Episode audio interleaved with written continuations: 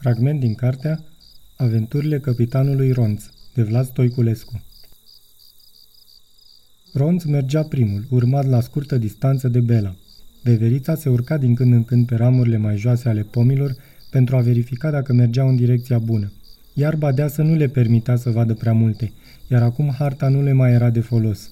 Toni și Otto pășeau încet, ușor speriați de povestea iepurelui. Locul indicat de moștănase se dovedea a fi mai aproape decât credeau – Vestita comoară părea că se află sub o ridicătură de pământ plină de pietroaie, lângă un gard mai înalt decât cel al grădinii. În apropiere, un tufiș țepos de măceșe lăsa o umbră amenințătoare.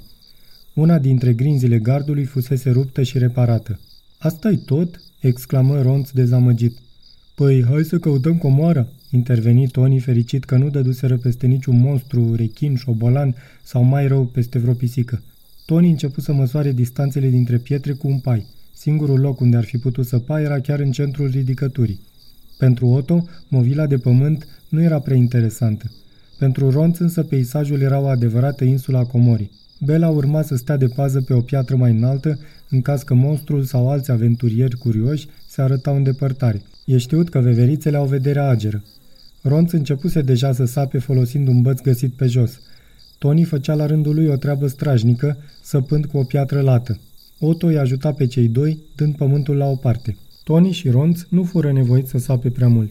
Destul de aproape de suprafață găsiră ceva nemai văzut. Un bănuț auriu strălucitor, atât de greu încât nici Ronț și nici Tony nu reușiră să-l ridice. Bela și Otto se înghesuiră și ei în jurul comorii. Deși se potigneau, cei patru reușiră să ridice împreună bănuțul și să-l mute afară din groapă.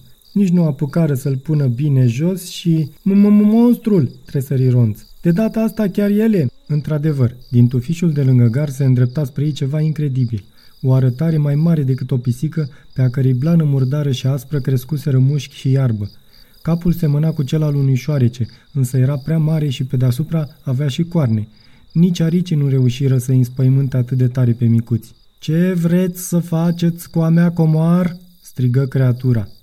Echipaj, să nu ne speriem!" îngăimă Ronț în timp ce încerca să-și adune prietenii. Capitanul nici nu observase că Bela îl strângea puternic de lăbuța dreaptă. Creatura se îndreptă către Ronț și Bela. Aceasta din urmă își luă inima în dinți și țâșni pe lângă Ronț chiar în direcția monstrului. Odată ajunsă în apropiere, veverița a început să țopăie din piatră în piatră. Creatura părea că o urmărește. Fugiți, luați comoara! Apucă să strige Bela chiar înainte ca monstrul să o încolțească lângă gard. Ronț, cuprins brusc de curaj, uită de pericol și se avântă cu putere spre Bela. Spera să o salveze până să ajungă la ea monstrul. Micuțul hamster ajunse într-adevăr la prințesa lui, însă la fel făcu și oaspetele neinvitat. Coarnele sale blocau acum orice scăpare pentru cei doi. Bela se ascunse în spatele lui Ronț. Hei tu, da tu, șoricioi urât!" urlă Tony. Un monstru înțelept e un monstru care nu se întoarce niciodată cu spatele, asta am zis mereu. Nici chiar monstrul nu putea trece cu vederea un asemenea sfat. Spre surprinderea creaturii, cei doi aventurieri rămași în spatele său nu fugiseră în desiș. Folosind o bucată mai lată de scoarță și o piatră rotundă, Tony și Otto confecționaseră un nou balansoar. Pe partea lăsată la pământ puseseră mai multe pietricele, iar acum cei doi se pregăteau să sară de pe ridicătura de pământ pe talerul liber. Ce mai, era o adevărată catapultă. Monstrul nu apucă să contemple ideea lui Tony că un val de pietricele zbură spre el – Loviturile îl dezechilibrară și le dădură timp lui Rons și Belei să scape. Aha, m-am zis eu că o să meargă odată și odată, strigă Tony. Vedeți, dacă nu-ți iese din prima, mai încearcă o da. Din păcate, monstrul se apropiase destul de mult de purcelușul de Guinea. Spre surprinderea tuturor, Otto se puse între Tony și monstru și s-a arcui furios spre creatură. În loc să plece, Rons și Bela se așezară și ei lângă Dihor. Sunteți siguri că nu vreți să plecați?" întrebă Otto. Sigur, doar ești prietenul nostru," spuseră cei doi. Ei bine atunci, zise Otto, eu mai am o armă secretă, numai să vă mai jucați cu mine după. Cum să nu ne jucăm, spuse Tony. Ne jucăm, ne jucăm, numai să scăpăm de matahala asta. Otto își întoarse coada stufoasă spre animalul din fața lui și se pregăti de atac. Atunci monstrul se opri și începu brusc să vorbească pe o voce cunoscută. Copii, copii, nu e nevoie, ați trecut testul, bănuțul e al vostru.